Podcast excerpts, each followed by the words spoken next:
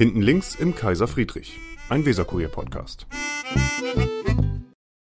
So, da sind wir wieder hinten links im Kaiser Friedrich. Heute ist ganz schön, es ist nämlich sehr warm und hier ist es ganz schattig und angenehm. Das stimmt. Äh, das stimmt, äh, sagt mein Gast, nämlich oder meine Gästin, äh, wollen wir politisch korrekt bleiben, ähm, Helga Trüpel. Helga Trüpel werden die meisten Bremer kennen. Äh, das liegt natürlich vor allen Dingen an ihrer äh, politischen Vergangenheit, äh, die aber jetzt bis seit 2017, nee, 19. 19 ruht, oder? Das können Sie ja gleich noch sagen, zumindest in, was die offizielle äh, Posten betrifft. Aber Sie waren äh, äh, Bürgerschaftsabgeordnete lange Jahre, Sie waren Senatorin für Kultur, Sie waren im Europäischen Parlament noch länger, eigentlich, das ist die längste Zeit, ne? 2004 bis 2019, genau. Ähm, und deswegen werden Sie viele kennen. Sie sind äh, Mitglied der Grünen. Genau. Und was sind Sie jetzt im Moment? Ähm, ich mm, bin nicht mehr äh, mit Funktionen oder Mandaten der Grünen ausgestattet, weil ich 2019 mich entschieden habe, nicht mehr zum Europaparlament zu kandidieren. Hm. Ich mache jetzt ganz vieles ehrenamtlich. Ich bin zum Beispiel die Vorsitzende der Fachkommission Kultur der Deutschen UNESCO. Ich bin die Vorsitzende der Europa-Union in Bremen. Ich bin die Vorsitzende des Freundeskreises der Stadtbibliothek in Bremen. Ich bin die stellvertretende Vorsitzende der Unistiftung. Und dann mache ich noch so ein paar andere kleinere ehrenamtliche Sachen. Also, und ich mache auch noch ein bisschen Political Consulting in Berlin. Wenn, Beratung, ne? Beratung, mhm. wenn Leute mich darum bitten. Ähm, ich bin nach wie vor grünes Mitglied, ja. Ähm, aber mein Leben ist jetzt doch in weiten Teilen anders als in der Zeit, als ich voll für die Grünen ähm, Berufspolitikerin war. Mhm. Sie haben gesagt im Inter Interview in der Welt, als Sie nicht mehr 2017 haben Sie entschieden, nicht mehr zu mhm. kandidieren, ähm, dass Sie ähm, äh, sich nicht mehr, dass sie nicht mehr so viel Polit äh, Verantwortung übernehmen wollen, sondern mehr Freizeit haben wollen. Aber wenn sie sagen, dass sie so viele oder so in die Richtung, also dass sie so viele Ehrenämter haben, dann hat sich doch ihr Arbeitsalltag wahrscheinlich oder ihr Alltag nicht großartig verändert, oder? Wie viel Zeit nimmt das so in Anspruch? Naja, ich arbeite. Mehr persönliche Freiheit hatten Sie gesagt. Genau. Ja, aber das ist nicht der Unterschied. Ich habe auch nicht Freizeit gesagt, sondern mehr persönliche Freiheit. Und ich habe jetzt viel mehr persönliche Freiheit ähm, weil ich alles, was ich jetzt mache, rein freiwillig mache und ähm, weil ich mich dafür jetzt entschieden habe. Und wenn man in einer Partei ist oder so ein politisches äh, Mandat hat, dann ist man ja auch ganz anders. Erstens in das Korsett eines Terminkalenders, aber natürlich auch in alle politischen Absprachen eingebunden. Und das ist jetzt schon seit 2019, obwohl ich noch viel arbeite und auch gerne arbeite, aber trotzdem ein persönlicher Freiheitsgewinn. Mhm. Obwohl natürlich der Posten oder sich auszusuchen, dass man in die Politik geht, voll berufstätig ja auch freiwillig ist. Ne? Ja, natürlich. Also ich meine, das hat mich auch keiner dazu gezwungen und man muss ja auch alle vier oder fünf Jahre wieder kandidieren. Das ist auch jedes Mal wieder auch eine persönliche mhm. Entscheidung. Das ist völlig richtig. Aber wenn man dann vier Jahre oder im Europaparlament fünf Jahre in so einer Legislaturperiode ist, ähm, auch wenn es in Brüssel keinen Fraktionszwang gab. Aber natürlich sind diese ganzen Kräfte, die in einer Fraktion oder in so einem gesamten Parlament wirken, natürlich andere, als wenn ich jetzt in einer parteiübergreifenden Organisation wie der Europa-Union Vorsitzende bin. Mhm. Also die eigentliche parteipolitische Logik ähm, ist jetzt deutlich geringer mhm. bei dem, was ich mache. Sie haben ja auch mit den Grünen gehadert. Da geht es um die Migrationspolitik, also im Europäischen Parlament. Ne? Da kommt das ist aktuell wie nie das Thema, wenn man die Zahlen sich jetzt gerade anguckt. Ähm, hadern Sie denn überhaupt im Moment mit den Grünen in, auf Landesebene, auf Bundesebene und, und, und oder auf Europaebene oder noch? Äh, nein, ich, ich hadere nicht mit den Grünen. Ich habe natürlich an manchen Punkten meinen eigenen Kopf. Äh, das hat sich auch nicht geändert zu der Zeit, als ich Abgeordnete war. Aber damals hatte ich ganz dezidierte Kritik an meiner damaligen Fraktionsführung, insbesondere Ska Keller. Die ist ja jetzt äh, zurückgetreten als mhm. Fraktionsvorsitzende. Und die haben ein paar Punkte in der Politik gemacht, was die Regulierung der digitalen Plattformen anging, insbesondere Urheberrecht in der digitalen Welt, was ich ja für einen Teil der notwendigen Plattformregulierung halte. Die Fraktionsführung hat eher Piratenpositionen eingenommen. Dann fand ich, dass Karl Kellers Politik in Bezug auf Flüchtlinge nicht die richtige Mischung von Humanität und Ordnung war. Und auch was die internationalen Handelsabkommen CETA und TTIP anging, fand ich den Kurs unserer Fraktionsführung nicht so gelungen. Also es gab einiges, was mir nicht wirklich ähm, so richtig behagt hat. Und vor allem meine Kollegin Rebecca Harms und ich haben das ja auch alles öffentlich gemacht. Mhm. Ähm, aber wir haben dann beide die Konsequenz gezogen, nach dem Ende der Legislaturperiode 2019 nicht wieder für die grüne Europafraktion zu kandidieren. Hm. Sie gehören zu den Grünen, die sich eine Kontingent, auf ein Kontingent setzen. Natürlich, Sie sagen, Flüchtlinge, die ähm, müssen hier Asylrecht haben. Das Asyl ja. muss geprüft werden. Wenn das aber nicht ist, dann müssen sie auch gehen. Und es muss ansonsten ein, ein Kontingent geben, so ähnlich wie in Kanada. Das ist ja sozusagen... Also Moment, das, hm. das sind ja, da geht es sofort jetzt um die verschiedenen Säulen bei der Migrations- und hm. Flüchtlingspolitik. Ganz generell war ich immer dafür, Kontingente bei Arbeitsmigration zu haben. So wie klassische Einwanderungsländer, Australien, Kanada, mhm. wo man, wo die Leute sich bewerben können mit bestimmten Qualifikationen. Ich gehöre nicht zu dem, zum Beispiel Thorsten Frei der CDU, ähm, die das Asylrecht abschaffen will. Mhm. Es gibt nach wie vor leider sehr viele Gründe dafür, dass man das Asylrecht braucht. Das ist für uns insbesondere nach der Zeit des Nationalsozialismus ähm, geschaffen worden und das will ich auch nicht abschaffen. Aber im Moment, aus meiner Sicht, äh, gehen ja viele Leute über das Asylverfahren, weil es keine anderen legalen Wege gab, ins Land zu kommen. Mhm. Und das überlastet natürlich das Asylsystem. Auch wenn jetzt durch diese Klimakatastrophe natürlich immer noch mehr Fluchtursachen dazukommen, neben Bürgerkriegen und Angriffskriegen. Die weltweite Situation ist ja alles andere als ruhig und wird auch immer unruhiger. Das heißt, es gibt auch mehr äh, Gründe für Menschen zu fliehen. Aber wir sehen ja im Moment auch jeden Tag in der innenpolitischen Debatte, was die Unterbringungsmöglichkeiten angeht. Also auch wenn man ein großes Herz hat, sind trotzdem unsere Möglichkeiten finanziell von der Unterbringung her, von den Sprachkursen, die Kita-Plätze, die Schulplätze gesellschaftlich, das ist eben begrenzt. Und das war immer meine Meinung, dass wir das besser steuern müssen und dass man auch nicht so tun kann, ähm, dass man de facto eine Politik der offenen Grenzen mhm. macht, weil ich dann eben glaube, dass man gerade den Rechten und Rechtsextremen mehr Leute zuspült, ähm, als das Gegenteil zu mhm. machen. Ja, finde ich auch, dass man mhm. jetzt gerade sieht und nicht nur in Deutschland, sondern auch in vielen anderen europäischen Ländern. Und deswegen hatte ich da halt ähm, eine andere politische Grundhaltung zu. Mhm. Es gibt ein Papier dazu, ne, das von Teilen der Grünen ist. Da steht zum Beispiel drin, was man, äh, was man sonst bei den Grünen nicht so oft liest, dass eben äh, die, die ähm, Zahl der Menschen, die man hier aufnimmt, auch für die Menschen, die hier leben, tragbar und akzept, akzeptabel sein muss. Das spielt sonst in der Debatte oft gar keine Rolle. Aber man merkt eben, denke ich, auch an dem Rechtsruck, im momentan, das kann ja auch eine Erscheinung sein, hoffentlich, also kann man ja irgendwie schlecht sagen, aber dass es eine große Unzufriedenheit gibt. Und also der Rechtsruck liegt meiner Meinung nach nicht nur an der ähm, Flüchtlingspolitik, aber, aber die spielt da rein. Mhm. Es gibt noch viele andere Fragen, ähm, die zu diesem Rechtsruck jetzt ähm, beitragen und der Unzufriedenheit ähm, vieler Menschen, aber eben auch zu, wie man jetzt in der ähm, Affäre Aiwanger gesehen hat, die wirklich eine ganz andere politische Grundüberzeugung haben als ich, mhm. was ähm, wehrhafte Demokratie, Gewaltenteilung, Rechtsstaat, Minderheitenschutz angeht. Aber ich bin in der Tat ähm, der Meinung, dass wenn Gesellschaften nach innen funktionieren sollen und man friedlich zusammenlebt, dass sozusagen sowohl die Aufnahmegesellschaft wie die, die kommen, ähm, Kompromisse finden müssen. Mhm. Und dass das auch legitim ist, mhm. dass um diese Kompromisse mhm. gerungen wird.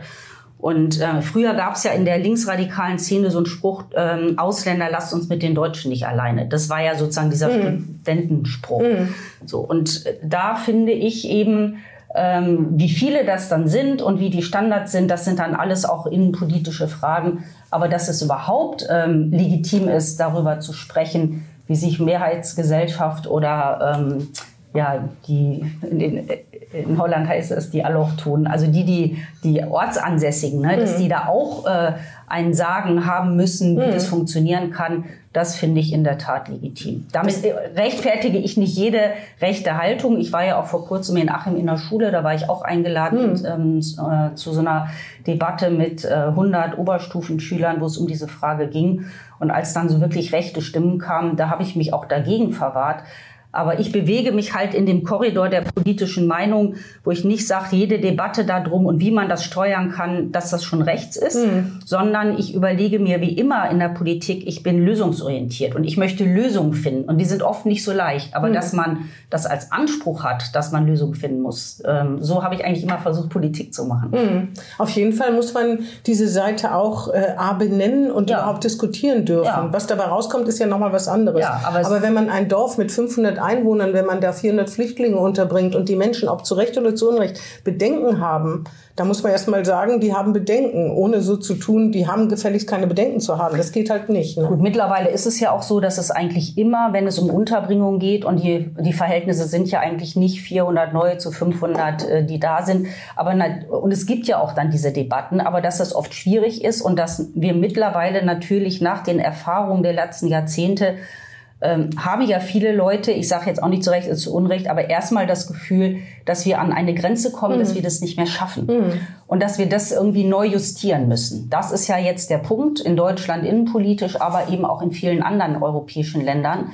Und die Entwicklung in Schweden, in Dänemark, mhm. in Italien, in Großbritannien, in Frankreich hat auch, ich sage noch mal ganz klar, nicht ausschließlich, aber auch mit diesem Thema zu tun. Mhm. Vor allen Dingen es wird für Deutschland natürlich immer schwerer, je rigider die Länder drumherum werden, weil Menschen, die nach Europa wollen, dann eben da in das Land gehen, wo sie es äh, womöglich am leichtesten haben. Ne? Naja, also es war ja auch interessant in Dänemark. Ich meine, ja. das waren ja Sozialdemokraten, mhm. ne, die dann gesagt haben, wir müssen da ja, genau. eine neue Mischung finden. War ja auch in Deutschland ähm, sehr umstritten, ob das richtig ist.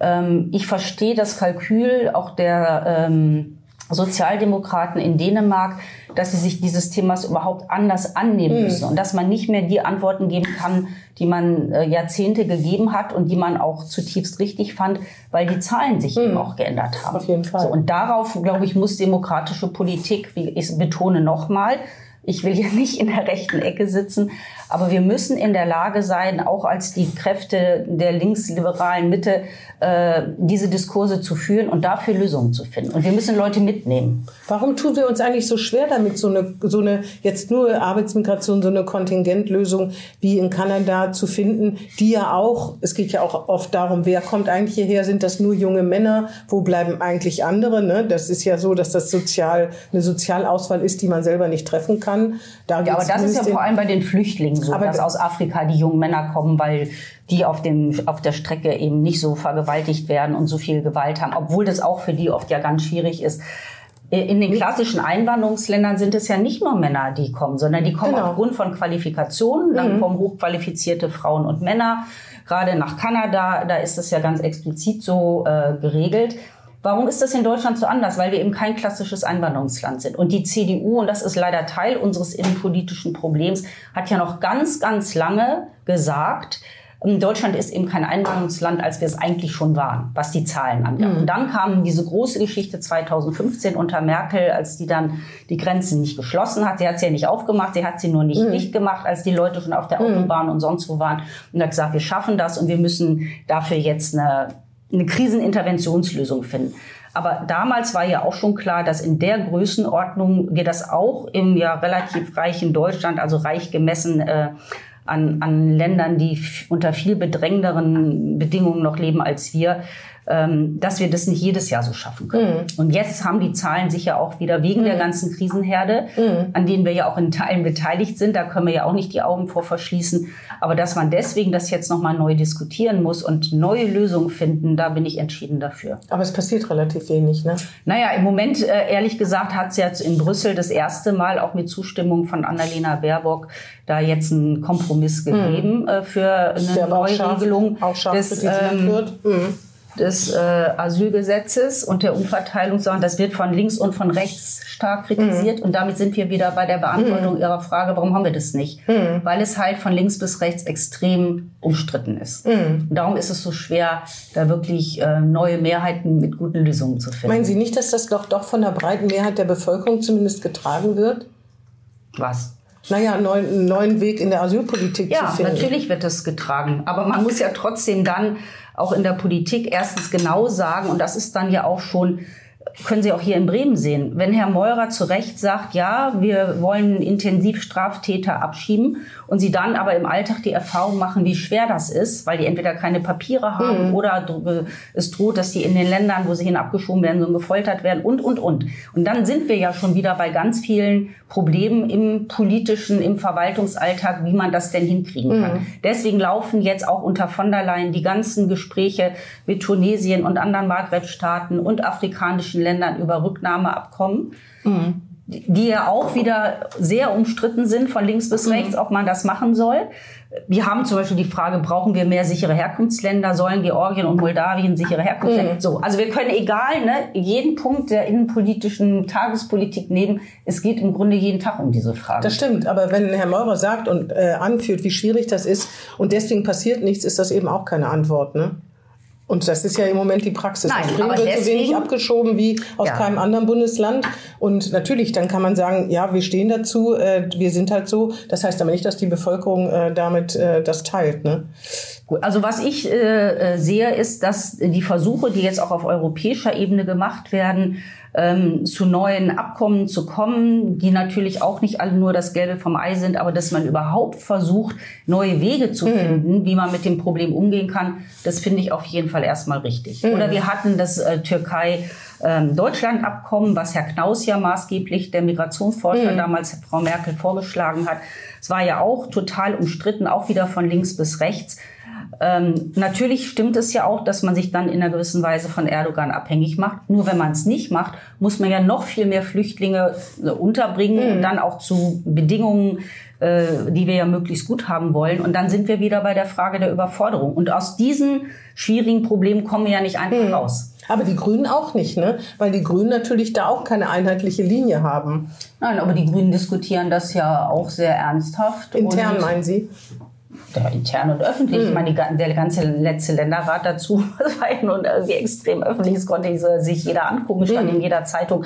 Also das ist ja nicht so, dass es diese ganzen Debatten ähm, da nicht geben würde. Es gibt ja auch grüne Landräte, ähm, die gesagt haben, Wir können äh, nicht mehr. Ja, ja, stimmt. Also darum will ich nur sagen, es ist nicht so, dass diese grüne Debatte bei den Grünen intern und auch in der Öffentlichkeit bei, äh, also Grünen, so dass die Öffentlichkeit mitkriegen kann, was die Grünen diskutieren, dass es nicht so wäre. Nee, nee, das ist schon richtig, dass sie, aber die Grünen müssten ja schon irgendwann eine einheitliche oder zumindest maßgeblich eine einheitliche Linie haben, damit sie die auch politisch umsetzen Ja, und verfolgen ja. können. Ne? Ich meine, da sind sie ja jetzt auch Auf dabei. Sie ja. müssen, wollen ja jetzt auch im Europaparlament gucken, was sie dann noch nachverhandelt kriegen. Aber dann werden sie sich ja zu dieser Frage der Reform äh, des Asylverfahrens in der Europäischen Union verhalten. Mhm. Frau Baerbock hat sich ja schon verhalten. Ähm, was sagen Sie denn zu der, zu der Grünen auf Bundesebene? Sind Sie da einverstanden mit dem, was da so, äh, was Sie da so mitbekommen? Wird Herr Habeck zum Beispiel zu Unrecht, äh, wird, wird er zu Unrecht kritisiert, weil das mit dem Heizungsgesetz äh, doch viel schwieriger war, als man äh, anfangs dachte, dass er äh, Abkommen mit Ländern schließen muss, wo man denkt, naja, mit denen vielleicht nicht unbedingt, um eben das russische Gas zu ersetzen. Wie stehen Sie dazu? Sind Ja, es war es, aus meiner Sicht war es leider, nachdem Putin diesen schrecklichen Krieg angefangen hatte. Erst hatte die ganze russische Gesellschaft irgendwie ähm, um die kleinen Pflänzchen der Freiheit und der öffentlichen Debatte und äh, alles rasiert, bis hin zum Verbot von Memorial und ganz viele ähm, Presse äh, verunmöglicht, äh, was es irgendwie mal an Hoffnung auf mehr Offenheit und Glasnost und Perestroika äh, unter Gorbatschow gab. Und dann hat er diesen furchtbaren Krieg äh, gegen die Ukraine angefangen und dass wir dann nicht einfach durch unsere äh, großen Mengen Gas, die wir da billig abgenommen haben, das weitermachen konnten, um noch mehr seine Kriegskassen zu füllen. Das ist ja richtig. Gleichzeitig sind wir ein Hochindustrieland und die Leute wollen im Winter zu Recht nicht alle frieren. Also mussten wir ja Alternativen finden. Und dass das dann nicht von heute auf morgen so leicht ist und dass man dann auch Verträge machen muss mit Ländern, äh, die einem jetzt auch nicht so lieb ist, äh, lieb sind, das ist ja dann einfach so. Ich meine, das sind die Zwänge der, ähm, der. Regierungspolitik Ja, und, der, genau. und, und der Verhältnisse, wie sie nun mal sind. Ja. Ich meine, Sie wahrscheinlich genauso wenig wie ich sind Freunde von Katar so oder äh, von Saudi-Arabien oder was auch immer. Ähm, aber wir wollen ja auch niemand zumuten oder der gar kleine Kinder hat, dass sie im Winter nicht heizen können. Also wir müssen ja irgendwelche Lösungen finden. Und die Maßgabe von Robert Habeck, dass wir mit diesen CO2-Emissionen runter müssen und dass wir schnell sein müssen. Und ich meine, jetzt im Moment gucken Sie sich das in Griechenland an. Erst brennt da so viel, jetzt säuft dabei Wollaus alles ab. Das hat ja alles äh, Zusammenhänge mit der Klimaverschiebung und der Erwärmung des Planeten und vor allem der Meere und dann diese schrecklichen Regen. Wir müssen ja was tun. Also darüber diskutiere ich gar nicht. Äh, Also ich bin hier nicht Herr Trump, der sagt, ich, äh, ich rede nur über das Wie, aber nicht über das Ob. Und über das Wie und wie man das macht und was pragmatisch richtig ist. Leider glaube ich, ist die äh, Analyse so oder die Diagnose, dass äh, alle Zahlen, die wir haben, auch von hier von unserem AGI und anderen Forschern, dass die ähm, Erwärmung des Planeten viel schneller vor sich geht, äh, als viele gedacht haben und die Probleme dadurch viel schneller groß werden und wir nicht so viel Zeit haben, wenn wir denn überhaupt das irgendwie noch schaffen. Ähm, und deswegen ist es natürlich richtig zu sagen, wir müssen jetzt alles dran setzen, von der Ressourcensteuerung über die politische Debatte, äh, über die Arbeitskräfte, die Fachkräfte, die wir dafür brauchen, das alles möglich zu machen. Und das clasht natürlich äh, mit der Langsamkeit der Gesellschaft, dass viele mhm. Leute sagen, wie soll das funktionieren? Wir haben das nicht genug Material, äh, wir haben nicht genug äh, Arbeitskräfte oder Handwerker. Mhm. So und und mit diesem Widerspruch, der Münchner Soziologe Armin Nassé hat das ja sehr schön auf den Punkt gebracht, diesen Clash zwischen der Dringlichkeit der Klimaschutzpolitik und der Langsamkeit der Gesellschaft. Und das ist das große Thema für uns Grüne aber auch für die gesamte Gesellschaft. Und mhm. dafür müssen, sage ich wieder, auch dafür müssen wir Lösungen finden. Mhm. Aber ich kann die nicht zur einen Seite auflösen und sagen, entweder mache ich das jetzt zum Diktat. Mir hat die Politik der Bildzeitung und auch von Herrn Merz an dem Punkt gar nicht gefallen. Also das so zu hysterisieren, die mhm. Notwendigkeit, dass wir was verändern müssen, kann man ja aus parteitaktischem Kalkül machen. Aber löst es ein Problem? Mhm. Nein, sehe ich nicht. Na, ich weiß nicht, ich glaube, weiß nicht, ob die Kommunikation, dass das Heizungsgesetz war, ob da nicht Fehler gemacht worden ja, da sind. sind ne? das, ich meine, da war ja Herr Habeck dann auch sehr offen und hat gesagt, da sind Fehler gemacht worden, was bei so ganz großen Aufgaben jetzt vielleicht auch nicht so ungewöhnlich ist. Das Problem ist ja ein bisschen, dass auch die Politik von Herrn Merz jetzt äh, und auch in Teilen der FDP und anderen nicht gerade so sind, dass sie sagen, wie kriegen wir jetzt möglichst hier unser gemeinsames Problem mit der Klimaschutzpolitik gelöst, sondern sie vor allem dann natürlich parteipolitisch äh, unterwegs sind. Ja, aber das ist das ist ja, die man, Oppositionspolitik, ne? Das würden mal Aber die denken Grüne Sie jetzt mal an die Generaldebatte gestern im Bundestag, als mhm. Scholz dann ähm, irgendwann diesen Deutschlandpakt angeboten hat. Ich meine, äh, ich weiß das auch. Ich, meine, ich habe nun lange genug in Parlamenten gesessen. Ich weiß, wie das jeden Tag da abgeht. Aber gemessen an den großen Fragen, vor denen wir stehen als Zivilisation und mit unserem Planeten, gibt es ja auch eine Frage von gemeinsamer Verantwortung. Ja gut, aber das ist relativ billig, wenn man regiert, der Opposition zu sagen, jetzt hört mal auf, äh, sozusagen so ein Krawall zu machen, wir machen das jetzt gemeinsam, wenn man selber an den Aufgaben zu scheitern droht auch. Ne? Das muss man ja sagen. Natürlich ist es schwierig, aber in der Regierung kann man immer leicht die Opposition einladen zu einem Alle-Mann-Manöver, wie das immer heißt. Das wurde den Grünen von der Großen Koalition ja, glaube ich, auch ein paar Mal angeboten. Aber die Grünen haben da ja auch Oppositionspolitik gemacht. Das ist halt ihr gutes Recht. Ne? Ja, ich sage ja auch, es, äh, ähm, natürlich, äh, das so funktioniert das nun mal in der parlamentarischen hm. Demokratie. Trotzdem betone ich nochmal, wenn ich an den Weltklimabericht denke und an, wir haben einfach alle gemeinsam Probleme. Wir haben gemeinsame große Probleme und wir machen, wenn wir so weitermachen, unseren Planeten kaputt. Dem ist es vielleicht ziemlich egal. Aber den Menschen auf dem Planeten und den nachkommenden Generationen, unseren Kindern und Enkelkindern ist es schon gar nicht egal. Mhm. Und da sage ich nochmal, Parteipolitik hin oder her, auch für die CDU ist, und ich meine, Frau von der Leyen ist die Kommissionspräsidentin, die macht den Green New Deal und andere mhm. Sachen, äh, Mitglied der CDU. Ich meine, ist ja nicht so, dass irgendwie alle jetzt äh, so rumpelstilzchenhaft unterwegs sind und sagen, es ist nur das Problem der anderen. Mhm. Aber das ist in der Brüsseler Politik ja äh, dankenswerterweise sowieso anders, dass man da eben auch im Parlament viel mehr parteiübergreifend zusammenarbeiten muss, um mhm. zumindest im Parlament eine gemeinsame Mehrheit herzustellen. Mhm. Vermissen Sie das eigentlich? Ich meine, Sie sind jetzt fünf Jahre nicht mehr dabei. Vier. Vier, 2019, ja, viereinhalb, ja. genau. Mhm. Ähm, naja, ähm, es war ja, ich habe das ja selber entschieden aufzuhören. Und ja, aber trotzdem kann man ja im Nachhinein sagen, ja, nee, also ich konnte ich, was bewegen. Ja, habe ich auch. Habe ich auch. Ich ähm, bewege auch jetzt was. Äh, es ist ja nicht so, dass ich jetzt kein äh, politisch denkende Frau mhm. mehr wäre und, und mich einmische. Jetzt zum Beispiel habe ich Herrn Gauck eingeladen. Am 24. September ist er im Goethe-Theater mhm. und spricht zu seinem neuen Buch Erschütterung. Mhm. Da geht es erst um den Krieg und dann um die Migrationspolitik mhm. und dann seine Kritik der Critical Race Theory. Also ich versuche schon noch öffentliche Debatten anzustoßen, was wir mit der Europa-Union ja sowieso machen. Oder Marco Martin, der Schriftsteller, kommt im Dezember und redet über sein neues Buch Brauchen Gesellschaften Ketzer. Also das mache ich ja alles. Deswegen, also ich sitze jetzt nicht nur zu Hause auf dem Sofa. Ähm, aber es war ja für mich ähm, eine begründete Entscheidung da in, mhm. in Brüssel aufzuhören. Und natürlich gibt es, ähm, weil es ja auch eine tolle, tolle Arbeit ist und man kriegt international so viel mit und man kriegt vieles auch früher mit, weil es halt äh, die europäische Ebene ist. Ich habe das viele Jahre gemacht. Das war eine tolle Zeit. Das war eine unglaubliche Horizonterweiterung gemessen an der Politik in Bremen. Ähm, aber jetzt, alles hat seine Zeit und jetzt mache ich halt andere Sachen und damit bin ich sehr zufrieden. Haben Sie eigentlich mal darüber nachgedacht, äh, nicht nach Bremen zurückzukehren, sondern nach Ihrer aktiven politischen Arbeit woanders weiterzumachen? Zum Beispiel in Brüssel oder so oder in Berlin? Naja, in Berlin ähm, bin ich ja in Teilen mhm. ähm, beruflich äh, Aber ich meine, unterwegs. sich woanders niederzulassen als in Bremen oder muss das immer Bremen sein? Naja, also mein Mann lebt hier äh, und meine Tochter ja lebt jetzt im... Be nee, also der hat auch seine Enkelkinder hier und mhm. so. Das war jetzt irgendwie nicht die Frage, dass wir jetzt Bremen den Rücken kehren. Wir sind hier ja auch einfach verankert. Ich mhm. habe hier viele Freundinnen und Freunde. Ich habe hier sonst mein Umfeld und das hat ja auch viele Vorteile, wenn man so Wurzeln hat und verankert ist. Also mhm. wenn man sich in der Stadtgesellschaft auskennt und mhm. die Leute wissen, wer man ist und so. Also das ist schon genau, ein ne, Netzwerk ähm, Netz, einfach ein mhm. Netzwerk. Und ich habe das in Teilen ja auch ein bisschen in Brüssel und ich habe es auch ein bisschen in Berlin. Das ist auch schön. Das mache ich ja auch weiter.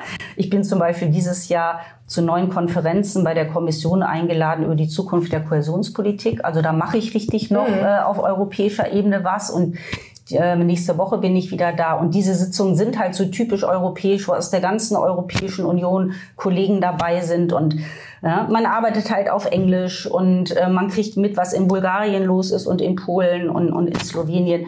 Also das habe ich alles nicht grundsätzlich aufgegeben. Aber ähm, es war für mich damals, ähm, habe ich ja auch schon angefangen, aus diversen Gründen der richtige Zeitpunkt zu sagen, ähm, da kandidiere ich jetzt nicht nochmal. Mhm. Ähm, apropos Bremen, ähm, was sagen Sie denn zu den Bremen, Bremer Grünen? Die haben ja nun ein schlechtes Wahlergebnis erzielt, haben natürlich ähm, Konsequenzen gezogen. Ähm, ja, wie beurteilen Sie da die Lage? Oder gehören Sie da irgendeinem Flügel an? In Bremen gibt's ja gar keine Flügel. Also anders als sonst äh, in der Bundespartei gibt es in Bremen ja keine definierten Flügel. Nee, aber es gibt zum Beispiel welche, die bestimmt an Michael Schäfer festgehalten hätten und welche nicht. Man hört ja auch, dass Anja Stamann auch mehr oder weniger, dass es zumindest aus der Partei Hinweise gab, dass sie vielleicht auch aufhören könnte. Ich bin, äh, ich bin in diesen internen Geschichten äh, nicht dabei. Ich äh, bin ein einfaches Mitglied und ich mache meine eigenen Sachen. Jemand wie Helga Trübel kann doch gar nicht einfaches Mitglied sein mit doch. dieser ganzen Vorgeschichte. Ich bin aber einfaches ja, Mitglied. Sie, ich habe ja keine Funktion nee, mehr. Nee, aber Sie reden doch mit ganz, also Sie kennen ganz viele Grünen. Sie werden alle, Sie kennen doch alle, die hier Funktionen haben oder schon auch schon lange. Sie haben die auch, auch irgendwie ihre Karrieren machen sehen, ne? Ja, aber trotzdem bin ich bei diesen internen Sie Geschichten und so. Raus. Ich bin, äh, ich habe damit irgendwie nichts zu kriegen. Mhm. Aber Sie haben ja, Sie sind ja eine politisch denkende Person. Wie analysieren Sie denn das Wahlergebnis? Was ist da passiert? Und können sich die Grünen davon erholen? Ich meine, die sind jetzt stehen jetzt bundesweit im Moment wegen der Bundesregierung natürlich unter Druck wie die anderen Parteien auch. Ne? Also die voilà. SPD steht auch nicht so gut da. Ja. Nee. Ähm, wie, was, was sagen Sie dazu? Woher kommt das und was? Also ich glaube, dass die Grünen in Bremen ähm, ähm, jetzt alles dran setzen werden, die Partei neu aufzustellen, wieder interessant zu machen, wirkliche Debatten zu führen für sich und die Stadtgesellschaft. Haben ja auch einen neuen, pragmatischeren Kurs äh, angekündigt, äh, auch unter der neuen Fraktionsvorsitzenden Henrike Müller. Und ich wünsche Ihnen dafür alles Glück. Man merkt, Sie möchten nicht so viel dazu sagen. Nee, weil ich da auch, ich bin da einfach nicht Teil dieser Prozesse und ich will mich da, ich habe über meine Vergangenheit jetzt geredet, weil ich einfach Teil dieser Auseinandersetzung war. Mhm. Aber das bin ich jetzt nicht. Nee, aber man analysiert doch als Bremer Grüne bestimmt, wie kann, kann es dazu kommen, dass wir, dass wir weniger ähm, Stimmen bekommen haben, als noch die Umfragen ähm, sozusagen gezeigt haben? Oder das trifft ein Jahr, auch wenn man nicht mehr äh, keine Funktion hat, wird ein Bremer Grünen doch so ein Wahlergebnis ein bisschen schockieren, oder nicht? Ja, ich sag ja, deswegen versuchen die Grünen ja jetzt auch alles irgendwie Gut. besser und anders zu machen. Sie haben in Bremen studiert ja. und haben in Bremen promoviert. Ja. Und der Artikel Ihrer Promotion war Undine eine motivgeschichtliche Untersuchung. Erklären Sie mir das. Was, wer ist Undine? Also Undine ist ähm, eine literarische Figur. Es gibt Vorläufer schon im Altertum, dass es auch so Mischwesen gab, Sirenen, Ach, Melusinen. Meer, ne? so. Mhm. Und, äh, und dann ist richtig mit einem Märchen, Romantik von de la Motte Fouquet.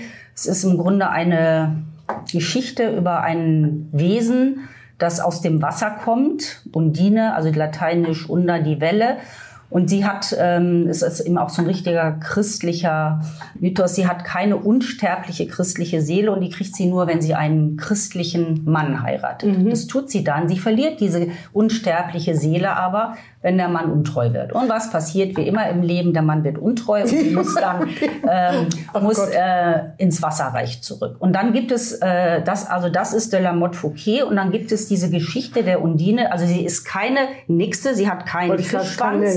Nein, es ist keine Meerjungfrau, mhm. keine Nixe, keine Melusine. Sie verwandelt auch sich nicht wie die Melusine, wenn sie ins Wasser geht, in so eine Nixe, sondern sie ist körperlich gesehen ähm, eine Frau.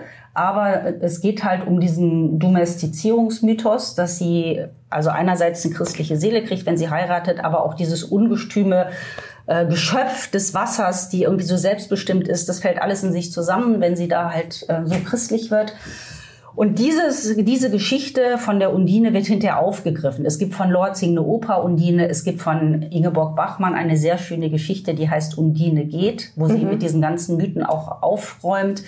Und das gibt dann hinter in der Literatur immer wieder äh, Ansätze davon. Und das hat damals halt mein Professor mir als Thema aufgegeben, äh, dass ich das doch mal genauer untersuche. Ach, verstehe. Ich wollte nicht fragen, wie Sie darauf gekommen, nein, nein, das, Sie darauf ja, gekommen sind. Das war ah, Dieter Richter damals, ein Germanistikprofessor an der Universität Bremen und der sagte hier, das ist doch ein Thema, das kann man auch in einer gewissen Weise abgrenzen, was ja nicht so leicht ist bei mhm. Doktorarbeit. Ja, und dann habe ich das untersucht. Das, und das hat Ihnen das, also meistens ist ja so, wenn man anfängt, äh, sowas anzu, am Anfang denkt man, mh, und je mehr man, je mehr man liest, desto toller findet man das Thema. Ne? Also wenn man Glück hat bei so einer Doktorarbeit, war das bei Ihnen auch so? Ja, ich fand es, ähm, also es gab damals ja auch äh, diese sogenannten feministischen Bildertheorien, nämlich welche Bilder von Frauen erscheinen in der Literatur oder in der Musik und was sagt das über eine Gesellschaft und über das Geschlechterverhältnis aus. Und das habe ich mir dann anhand dieser Figur sehr genau angeguckt und das fand ich sehr spannend. Hat mich hinterher in der Politik auch wenn man da wird man ja auch schnell in eine Schublade gesteckt und ich als ich hier angefangen habe war ich ja auch noch eine junge Frau und das war am Anfang ganz schön ungemütlich bis hin zu sexistischen Sprüchen und da hat zumindest dieses... In der äh, Politik, die ja, man da kassiert hat. Mhm. Ja, am Anfang, als ich hier angefangen mhm. habe, ne, 87. Ne? Mhm. Das hat mich dann teilweise schon ein bisschen, also das ist mir an der Uni nie passiert, aber als ich dann sozusagen in die reale Politik mhm. eingestiegen bin, da habe ich mir gedacht, wo bin ich denn hier gelandet? Was ist mhm. das denn? Wie weit mhm. zurück sind die Herrschaften denn hier? So Dass man ungefähr. wahrscheinlich als junge Frau sozusagen sowieso nicht mitreden konnte, so in die Richtung, oder? Oder reduzieren auf Äußerlichkeiten oder beides? Alles. Ah ja. Mhm. Alles. Mhm und doch keine Ahnung und ähm, na, die Kleine gucke ich mir lieber von vorne an und solche was, Sprüche. Ja. Oh Gott, oh Gott. Ja. Also das. Äh, auch Darf ich Ihnen aus dem Mantel helfen? Ich wollte Sie ja immer schon mal ausziehen, Kollegen von Radio Bremen. Also ich muss sagen, ich war wirklich, ähm, ich habe da einiges zu bieten und ich war schwer entrüstet und ich habe dann hinterher, als es jetzt um diese MeToo-Kampagne ging, auch die jungen Frauen gut verstecken können. Was, mhm. was manche Männer sich jetzt noch rausnehmen, ist mhm. wirklich ungeheuerlich. Mhm. Ich meine, es hat sich zum Glück vieles äh, verbessert, weil es auch mehr Frauen gibt, ne, die öffentlich reden, die mhm. auftauchen. Die ganze Quotierungspolitik äh, und die Ausläufer davon, das hat natürlich was verändert, dass Frauen mehr Macht haben und mehr Sichtbarkeit. Aber diese ähm, sexistischen Anmachen und dumme Sprüche gibt es natürlich in Teilen immer noch. Ne? Mhm. Was hat Sie eigentlich zu den Grünen geführt? Sie gehören ja, Sie sind 1980 eingetreten, also mhm, Sie gehören zu den, genau, zu den Gründungsmitgliedern. Ja. Ähm, was hat Sie eigentlich an den Grünen so fasziniert, was Sie nicht woanders finden konnten? Also bei den so doch damals oder äh, linken Sozialdemokraten oder bei einer der noch linkeren Parteien, die es ja auch in Bremen genug gab? Ja, aber die fand ich alle viel zu autoritär. Also mit mhm. ein paar Gruppen hatte ich irgendwie nie was am Hut. Und bei den äh, Sozialdemokraten, die hatten ja zum Beispiel damals noch in weiten Teilen, abgesehen mal jetzt von denen, die ausgetreten sind, Bernbacher und Diné, noch diese Theorie, man muss die Produktivkräfte nur ordentlich entfalten, auch gerade bei den Atomkraftwerken und Risikotechnologie. Also Technologie war für die einfach neutral. Mhm. So. Und ich bin ja am linken Niederrhein groß geworden und meine erste Demonstration mit 17 war gegen den schnellen Brüter in mhm. Kalka. Der ist ja dann gar nicht ans Netz gegangen. Mhm.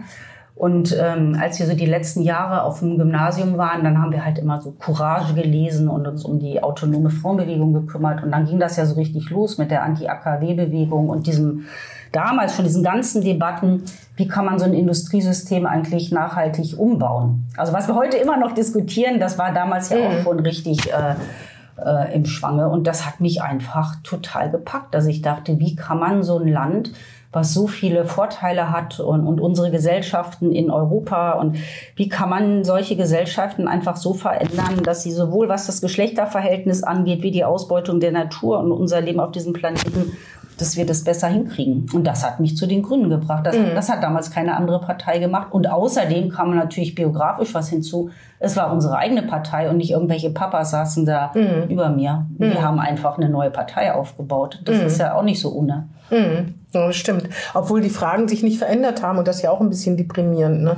Also es gibt natürlich, äh, gab dazwischen, es gibt Fortschritte auf jeden Fall, aber die Grundfragen ist, ist immer noch, äh, ist immer noch die gleiche Frage geblieben. Ne? Ja, Oder kann man sie vielleicht jemals überhaupt beantworten? Ist ja auch, weiß ich gar naja, nicht. Naja, so also ich meine, das ist ähm, durch die ganze Wachstumspolitik und so, und an der wir ja auch alle dann teilgehabt haben, irgendwie noch viel schlimmer geworden ist mit der Erderwärmung. Ja, das ist so. Ähm, deswegen unter anderem, siehe Bundesregierung Habeck, sind die Fragen ja jetzt auch so drängend geworden, weil wir eben auch ähm, nicht schnell genug und äh, radikal genug gehandelt haben. Da sind wir aber wieder bei dem Kreis, wie kriegt man das so hin, ne? dass die Menschen das auch mitmachen und das richtig finden. Ich meine, so viel Bioläden, wie es jetzt gibt und nachhaltige Mode gab es damals alles nicht. Also es hat sich mhm. etliches verändert und mhm. ist besser geworden aber natürlich im Weltmaßstab und auch mit den ganzen Ländern. Allein die Wachstumspolitik in China und was die äh, an, an CO2 ausstoßen und in den nächsten Jahren ja immer noch mehr. Ähm, da kann man natürlich auch nicht nur alleine in Deutschland gegen ankommen. Aber ich betone nochmal, erstens waren es diese Fragen, die mich zu den Grünen gebracht haben, die mich auch bei den Grünen halten. Mhm. Ähm, bei allen Fragen, die man in jeder Partei hat, äh, zwischen verschiedenen Positionierungen und Streits, das gehört ja auch dazu zur demokratischen Auseinandersetzung. Aber diese Grundfragen, also wie man so ein Industriesystem umbaut, ohne es zu zerstören, es aber nachhaltiger macht und ähm, trotzdem den Menschen ein hoffentlich gutes Leben weiterhin ermöglicht, das ist für mich halt die große Frage. Mhm. Sind Sie nicht in der Schule politisiert worden oder schon zu Hause? Ja, vor allem in der Schule. Mhm. Mein Vater war im Philologenverband, also der, meine Eltern waren da irgendwie ganz anders, ähm, eher so konservativ, liberal. Aber ich meine, so eine, soll ich sagen, so eine humanistische Grundorientierung und das alles, was man tut, zum Wohle hoffentlich der, der Menschen ist und sein muss, das habe ich zu Hause gelernt. Dass man Verantwortung trägt auch für Ja, dass man tut, ne? Verantwortung mhm. trägt, dass man versucht ehrlich zu sein mhm. und, und dass man sich um Sachen kümmern muss, ernsthaft und ähm, ehrlich. Das ist sozusagen die, das Wertegerüst, mhm. was ich von zu Hause mitgenommen mhm. habe. Ähm, äh, Bremen, äh, äh, die äh, bei den Grünen. Ähm, wie ist das eigentlich? Sie waren ja, Sie gehörten ja in Bremen zu den Grünen, die man, die jeder kannte. Sie sind auf der Straße angesprochen worden, erkannt worden. Ist das, wenn man sich aus der aktiven Politik, auch wenn Sie natürlich noch ehrenamtlich Politik machen und bei den Grünen sind, ist das eigentlich komisch, wenn wenn man so ein, wenn man einfach nicht mehr so eine öffentliche Aufmerksamkeit erfährt, die ja nicht nur positiv ist, ähm, oder ist man ganz froh? Ähm, wir hatten kurz im Vorgespräch schon darüber geredet, wie die sozialen Netzwerke irgendwie den Diskurs auch verändern, verengen. Und ich finde auch, die Sprache ist so, so rabiat geworden, ne? weil man kann natürlich zu jedem sagen, ich sehe das ganz anders, aber dann äh, sagt man ja nicht, ich sehe das ganz anders, sondern das ist das allerletzte. Also es gibt immer sofort die Umdrehung nach oben, merkwürdigerweise. Ich weiß gar nicht, man kann sich offensichtlich nicht zivilisiert da auseinandersetzen oder selten. Ne? Alle drehen dann, wenn einer auftritt, dann drehen die anderen natürlich auch alle auf. Ne? Also ich mache schon sehr unterschiedliche Erfahrungen. Mhm. Also ich gucke mir die Sachen halt bei LinkedIn, bei Instagram, bei Twitter oder jetzt X mhm. und bei Facebook an. Und ich lese natürlich auch einiges ähm, an Presse und, mhm. und gucke ähm, vor allem öffentlich-rechtliche. Ähm, ja, der Diskurs hat sich verschoben. Das war schon im Europaparlament, dass es in den letzten Jahren hysterischer geworden mhm. ist von links und rechts und insgesamt das Klima ähm, sich verschoben hat. Also da, wo ich oder man den Leuten, die ich bei Twitter, denen ich da folge, ähm, da ist es in der Regel fair und mhm. es sind wirkliche Auseinandersetzungen. Ich meine, es sind einfach viele Journalisten aus den sogenannten Qualitätsmedien mhm. und so. Also da ist es nicht so.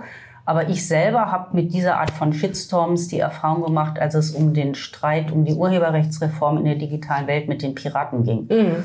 Und das war, ja, das war sehr ungemütlich. Also, und da konnte man das sehr genau sehen, wie diese Abwertung und Zuspitzung funktioniert hat. Mhm. Da wurde Ihnen ja abgesprochen, da, ich glaube, da ging es ja darum, dass Sie erst eine andere Position hatten, die man aber, wenn man sich informiert, sowieso, man darf, also es wäre schlimm, finde ich, wenn man Positionen nicht verändern Ich hatte da keine andere Position, darum ging es nicht. Es Ah, ja. ging darum, dass ich dafür war, und das bin ich bis heute noch, kriege zum Beispiel Montag in Wien deswegen die Gustav Mahler Medaille. Ich bin dafür, dass das Urheberrecht auch in der digitalen Welt Bestand hat, dass nicht ähm, Google und Facebook und alle die künstlerischen und kreativen Erzeugnisse von Journalistinnen oder Musikerinnen oder Schauspielern nutzen können, ohne die zu bezahlen, weil das ist das, was Google und Facebook de facto wollten.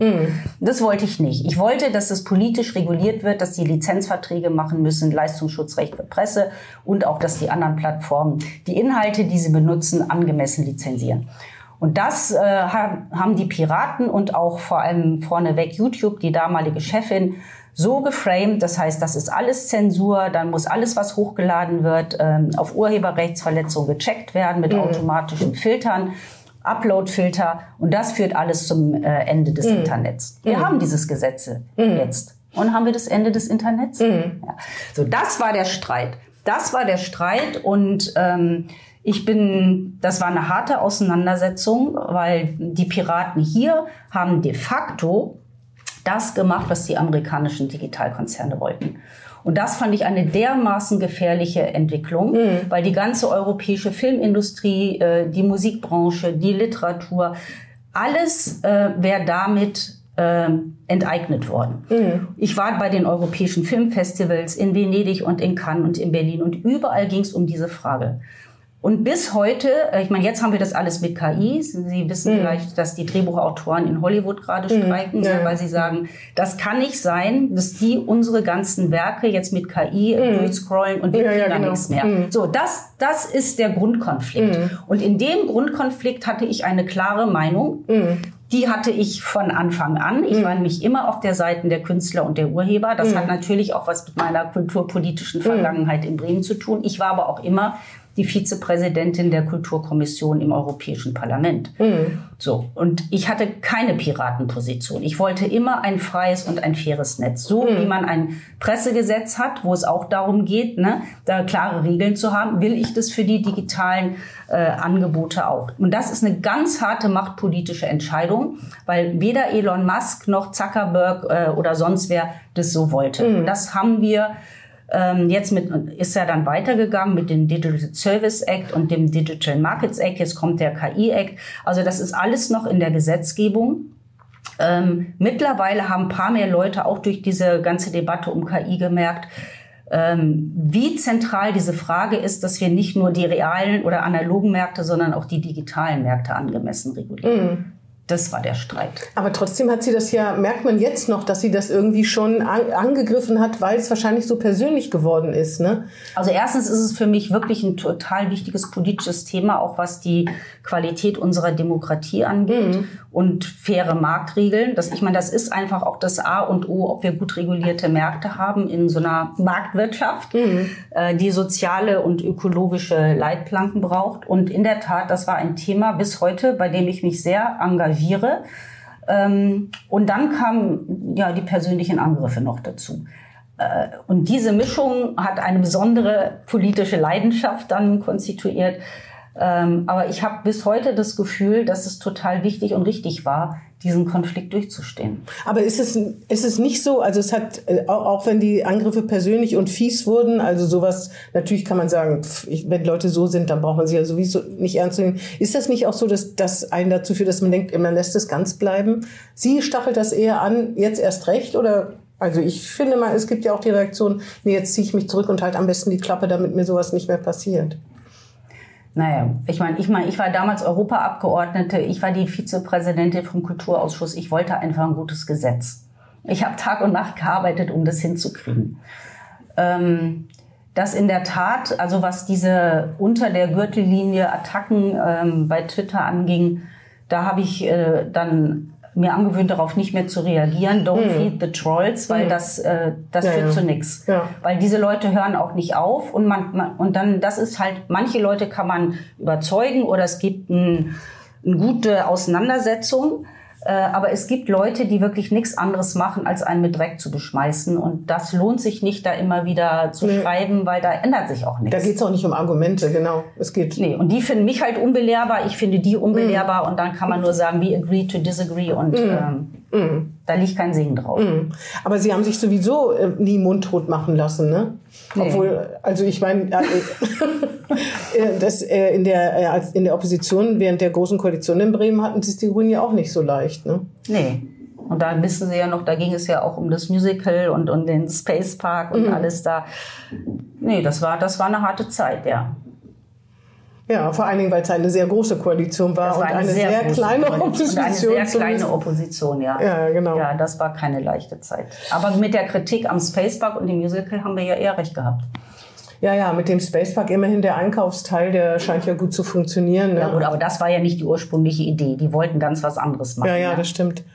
Liegt ja, also da, da, ich das überlegt, da gab es die ersten Gutachten von, wie hieß der noch, äh, der das in Bremerhaven wollte, der raus ja. was ähnliches machen. Ja, Namen genau, dieses Destination Shopping, oh Gott, mir fällt ja, auch gerade der Name nicht ein, aber ich weiß, wen Sie den meinen, ich habe ja, ihn vor Augen, ja. Da merkt man, wie lange man schon in Bremen irgendwie äh, Politik macht. Ähm, äh, Sie sind hier weiterhin engagiert, das wollen Sie auch weiterhin bleiben. Ach so, ich hatte gesagt, ähm, was den, was irgendwie das ähm, äh, dass man nicht mehr öffentlich so, so wahrgenommen wird, ähm, das ist für Sie kein Problem, oder? Ähm, also erstens ist es so, dass es nicht so ist, dass ich nicht mehr öffentlich in Bremen wahrgenommen werde. Es ist schon noch so. Naja, anders halt. Anders ja, klar, sagen, ne? klar. Ich habe, weil ich halt jetzt irgendwie keine Funktion mehr. Aber wenn ich jetzt irgendwo bin und so, dann, also es erkennen mich vor allem bei den älteren Leuten, bei den Jungen nicht. Aber bei den älteren Leuten äh, erkennen mich einfach noch viele. Und ähm, ich bin ja dann auch, als ich ähm, da im Europaparlament aufgehört habe, habe auch gesagt, ich habe schon auch Lust, mich wieder in die Stadtgesellschaft, in die Zivilgesellschaft mhm. einzubringen. Und dann gab es ja, wie gesagt, auch diverse Anfragen, Unistiftung, mhm. Stadtbibliothek, UNESCO und so. Und das habe ich dann auch gerne gemacht. Das heißt, ich konnte auch von meinem Netzwerk und dem, was ich gelernt hatte, Sachen jetzt ähm, einbringen ähm, und mache Sachen, die ich selber für sinnvoll halte. Das habe ich vorher auch gemacht, aber jetzt mache ich sie halt auf einer anderen Ebene. Und das hat natürlich auch, ähm, auch jetzt zur Folge, dass ich ja auch noch wieder neue Leute in Bremen kennenlerne oder an Netzwerken bastel, Sachen zusammenbringe. Zum Beispiel die Veranstaltung mit Herrn Gauck. Das machen wir mit dem Theater, mit mhm. Herrn Burgerding und der Thalia Buchhandlung zusammen. Das ist, mache ich ja nicht alles im luftleeren Raum. Mhm. Und dann, natürlich kennen einen dann auch hm. Leute in Bremen. Na, Aber es ist nicht mehr völlig richtig. Es ist nicht mehr so wie früher. Ich kann über einen Marktplatz gehen, ohne dass tausend Leute sagen, was hast du da schon wieder gemacht oder hättest du mal oder kannst du mal.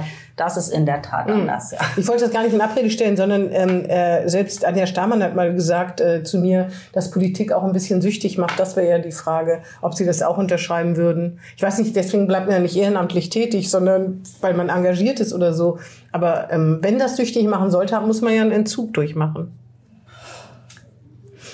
Ne, ich glaube, ich habe da wirklich ähm, lange drüber nachgedacht, was ich da vorhab. Ähm, und des, ich habe das, wie Sie eben schon sagten, ja deswegen auch so früh 2017 mhm. angekündigt und öffentlich gemacht, auch damit sich die Grünen überlegen konnten, wer denn dann als hm. Nachfolgerin mhm. irgendwie das versuchen soll.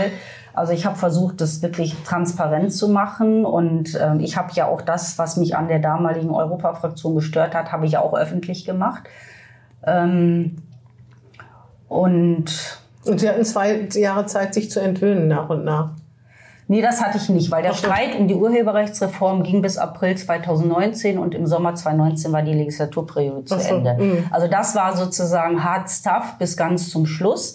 Aber ich sag mal, mein innerer Prozess, ähm, der war doch weitgehend äh, abgeschlossen. Und dann habe ich ja erstmal sozusagen als Cool Down eine Yogalehrerausbildung gemacht hier Ach, in Bremen, halbes Jahr. Unterrichten Sie denn? Nee, äh, ich, äh, ich wollte das wirklich machen, um einen anderen Fokus zu haben. Ich mhm. mache fast jeden Tag Yoga, einfach weil es mir gut tut. Aber ich habe dann nach der Ausbildung, wo ich auch noch mal viel und anderes natürlich gelernt habe mhm. als im Parlament, entschlossen, dass Yoga für mich wirklich der Ort der Entspannung sein soll. Und wenn man selber unterrichtet, muss man ja ganz anders, ist ja Vorbereitung mhm. und ne, man hat da die die Verantwortung und so. Mhm. Und dann habe ich gedacht, nee, das war toll, dass ich die Ausbildung gemacht habe und dass ich jetzt auch viel mehr weiß und so, sowohl körperlich wie mental da einiges gelernt mhm. habe. Aber ich mache das nur für mich. Mhm. Ja, interessant. Aber es war wirklich, also deswegen, das war sozusagen zum großen Teil auch das Abklingbecken. Mhm. Das ist ja auch ganz gut, dass man mit ganz anderen Leuten auch zusammen, ja. die einen vielleicht nicht immer auf politische Themen ansprechen. Ne? Nee, da das ist also da ganz andere Themen das zum Beispiel. Das sind andere Leute und es sind andere Themen. Ich meine, da sind natürlich auch viele hier in Bremen bei, die auch die Politik verfolgen. Mhm. Und wenn man hinterher mal einen Kaffee trinkt, dann redet man natürlich auch über mhm. dies und jenes. Aber es ist trotzdem ein anderer Fokus und ähm, es hatte auch was damit zu tun, weil diese Arbeit da in Brüssel und dieses ewige Reisen, das war so stressig und mm. ich musste auch irgendwann war ich ja wirklich an so einem Punkt, dass ich auf meine Gesundheit auch nochmal neu aufpassen musste. Mm. Das hat auch, dieser ganze überbordende Stress hat auch zu der Entscheidung beigetragen, dann nicht wieder zu kandidieren. Mm. Was machen Sie denn noch äh, außer Yoga in ich Ihrer jogge, Freizeit? Ach so, was ich in meiner Freizeit mache. Ich gehe ich habe angefangen, auch Klavier zu lernen. Das ist ja toll. Ganz neu oder ja. haben, Sie, haben Sie früher als Kind? Nein, never. Das finde ich toll, das habe ich schon mal gehört. Das, Und? Äh, naja. Frustrierend oder? Ja, das ist, das ist echt ganz schwierig. Die, ja, ne? es macht einen sehr demütig, weil bis diese kleinen Fingerchen mal so halbwegs das machen, was sie sollen. Also, und wenn man so alt ist wie ich, das dauert natürlich alles sehr lange. es ist aber trotzdem eine unglaublich gute Erfahrung. Ich habe auch einen ähm, wirklich guten äh, Lehrer. Und es ist, ähm, weil ich bin ja auch so auf Gleichmaß der Hände gepolt und die Unabhängigkeit der Hände, also dass ich mit links was anderes machen muss als mit rechts und unterschiedliche Geschwindigkeiten. Also es ist so eine Herausforderung für ja. mich. Mein Lehrer sagte immer, ist aber ganz gesund fürs Gehirn. Ja, das, äh, das, das glaube ich. So, also das heißt, ich habe dann auch nach Brüssel ganz ähm, gezielt gesagt, ich will richtig was Neues an. Also das mit dem Yoga, mhm. das mit dem Klavier, das mit dem Klavier war dann noch neuer. Ich hatte als Kind eigentlich immer schon die Sehnsucht, Klavier zu lernen. Das ging aber damals nicht. Mhm. Und dann habe ich halt Flöte und Altflöte gelernt. Und als ich dann die Chance bot, jetzt, dass ich dachte, irgendwie jetzt nochmal richtig was Neues lernen, was willst du machen? Und dann dachte ich, oh ja, jetzt nochmal ein bisschen Klavier. Ich meine, ich werde ja, das hat gar nichts mit Anspruch zu tun und es ist auch ganz, ganz langsam ne, mit den Lernfortschritten. Sie aber wollen nicht irgendwo auftreten. Nein, ich will überhaupt nicht irgendwo auftreten, dass keine Bühne da und so. Aber für mich selber und mhm. einfach auch nochmal wirklich was Neues lernen, ist einfach toll. Naja, kulturinteressiert sind Sie wahrscheinlich ja. weiterhin, gehen ins Theater. Ja, Kino, Theater. Lesen. Lesen. Was lesen Sie gerne oder was lesen Sie gerade? Ah, Timothy Garten Ash, Europa, der hat ja mhm. so ein mhm. ganz, ganz tolles Buch über Europa geschrieben. Vorher habe ich das Buch von Gauck gelesen. Mhm. Dann habe ich einen McEwan Lektionen gelesen, so ein Roman, über, wo der das ganze Jahrhundert mit allen Krisen und Entwicklungen und Diskursen zeichnet. Also ich habe eigentlich immer so, so, eine Mischung von ähm, Romanen und ähm, Sachbüchern. Sachbüchern, ja. Und gestern zum Beispiel habe ich mir diesen koreanischen Film Past Lives, diese Liebesgeschichte angeguckt. Mhm. Ganz schön. Ja, Ganz ich habe ich, hab ich noch nicht gesehen. Ich habe jetzt einen Hundewelpen, da ist mit Kino im Moment schwierig. Das stimmt. Also schade, dass man die nicht mitnehmen darf, aber darf man nicht. Nee. Ja, das waren im Großen und Ganzen meine Fragen. Eben äh, ist mir noch was eingefallen, ähm, als Sie erzählt haben vom Klavierspielen, aber ich weiß es nicht mehr genau, fällt mir jetzt jedenfalls nicht ein. Aber hört sich äh, so an, dass es auch äh, schön ist, wenn man dann Zeit hat, um solche Sachen zu machen, weil ja. man kann sich vorstellen, dass man das als Abgeordnete, egal wo auch immer, äh, nicht gerade anfängt. In Bremen halbtags. Nee, das, das wäre ehrlich gesagt, dieser, ich habe so viel gearbeitet. Und dann mhm. natürlich die Wege nach Brüssel, nach Straßburg, nach, nach China. Sie nach China, in, Silicon. Valley. Mhm. Dann war ich in Ägypten auf dem Tag hier, um mir das anzugucken. Also, also ich, man ist dann schon auch ähm, wirklich viel unterwegs. Man kriegt jeden Tag zwischen 300 und 500 E-Mails. Man muss ganz viele Akten und Gesetze lesen. Es wird mhm. alles auf Englisch verhandelt. Man, man, arbeitet wirklich verdammt viel. Anders als das Vorurteil ja, in Brüssel, die sind faul bestimmt. und tun nichts. Und so. Na, es gibt, also es gibt bestimmt welche, die sich nicht so reinhängen. Das, äh, naja, das aber wir sind, waren ja auch. nicht so eine große Fraktion und wir ehrlich gesagt, wir haben verdammt mhm. viel gearbeitet. Mhm. Genau, jetzt fällt es mir ein. Äh, die Zukunft Bremens. Machen sich eigentlich Sorgen um Bremen oder stehen wir gut da? Also so ganz allgemein. Ich meine, ähm, die Innenstadt kommt nicht so richtig voran, da muss man sich ein bisschen Sorgen machen. Ich weiß nicht, die Wirtschaft in Bremen geht's ja noch gut im Vergleich zu anderen äh, Bundesländern, was das Bruttoinlandsprodukt und so weiter betrifft. Aber nichtsdestotrotz, äh, diese großen Krisen bleiben ja, gehen ja nicht äh, um Bremen drumherum. Die Kinderarmutsquote ist immer noch hoch. Ja. Nein, wir haben also insgesamt, Bildung also ob das jetzt schwierig. die Schulpolitik ist, hat ja gestern auch äh, bei der Aussprache zur Regierungserklärung eine große Rolle gespielt. Ähm, nein, nein, also auch insgesamt in Bremen, wir müssen schon auch ähm, sehr genau hingucken, wie wir weiter Bremen gestalten wollen, welche Ansprüche wir haben, wie wir die Leute mitnehmen. Und ich würde immer sagen, es geht nicht darum, Bremen schlecht zu reden. Es geht aber auch nicht darum, so zu tun, als ob alles einfach prima wäre, sondern wir haben große Herausforderungen und Aufgaben vor uns und da muss man sich einfach ernsthaft drum kümmern. Und welches ist das? Worum müssen wir uns zuerst kümmern? Also ich meine, die, die Schulpolitik ist ganz offensichtlich auch jetzt wieder mit den neuesten Zahlen. Mhm. Ich meine, Herr Buchenschulte hat gestern klar gesagt, bis zum Ende der Grundschule muss jedes Kind lesen, schreiben und rechnen lernen. Ja. Davon sind wir aber noch etwas entfernt. Ja, ist mhm. aber trotzdem richtig. Mhm. So und äh, aber das ist auch dann, eine neue Erkenntnis. Eigentlich ist das in Selbstverständlichkeit schlimm, dass man es noch mal sagen muss. Dazu ist Grundschule halt da, ne? Damit voilà. Aber gut, äh, ist ja aber offensichtlich eine Debatte in. Mhm. So, dann ist natürlich die ganze Frage auch mit unseren Clustern, maritime Wirtschaft, ähm, Luft- und Raumfahrt, da stehen wir ziemlich gut da. Wir müssen, die Stahlwerke müssen auf grünen Wasserstoff umgestellt werden. Aber sind werden. Sie ja so. auf dem besten Weg. Da sind sie auf dem besten Weg. Also das heißt, es ist vieles irgendwie ja auch, ähm, hat es angefangen, dann dieser äh, große Offshore-Terminal. Also wir sind äh, an vielen Sachen ja dran, müssen wir auch. Das sind aus meiner Sicht auch alles richtige Strukturentscheidungen. Ähm, und dann müssen wir natürlich gucken, dass wir hier unser kleines Gemeinwesen bei aller Lebendigkeit der Debatte aber doch so aufstellen, dass klar ist, dass der Zusammenhalt gewahrt werden muss. Ne? Und dass die Leute das können, dass sie auch wirklich ähm, auf gute Art und Weise Auseinandersetzungen führen können. Also da finde ich auch, wir müssen alles dran setzen, dass dieser ähm, öffentliche Diskurs nicht weiter entgleitet und dass man mit Respekt miteinander mhm. streitet und andere Menschen nicht runtermacht. Das ist wirklich saugefährlich. Ja, und das ganz große Thema, das ist ja unter anderem, warum ich auch Herrn Gauck eingeladen habe, wehrhafte Demokratie. Mhm. Wir haben in Bremen aber auch sonst ganz viel zu verteidigen an Rechtsstaatlichkeit und Vielfalt und Minderheitenschutz und trotzdem ähm, klar es muss einfach einen ähm, funktionierenden Konsens geben mhm. über die über die Basics. Und alle müssen Kompromisse eingehen ja. können, ne? also ihren, über ihren Schatten auch ein bisschen ja. springen, weil anders geht's halt gar nicht, ne? das Zusammenleben. Gut. Und jetzt kann man sagen, dass Bremen aufgrund seiner Tradition und auch Welt, äh, also Handelsstadt und Weltoffenheit und so hier erstmal gute Traditionslinien hat, aber die muss man halt auch immer wieder ähm, neu entfachen und dafür und sorgen, dass sie auch ja, weiter tragen. Auf jeden Fall. Hm. Ja, das ist doch ein ja. wunderbares Schlusswort, Frau Trüpel. Bremischer kann man es gar nicht sagen. Dann bedanke ich mich herzlich für das Gespräch bei Ihnen und bei den Zuhörerinnen und Zuhörern fürs Zuhören.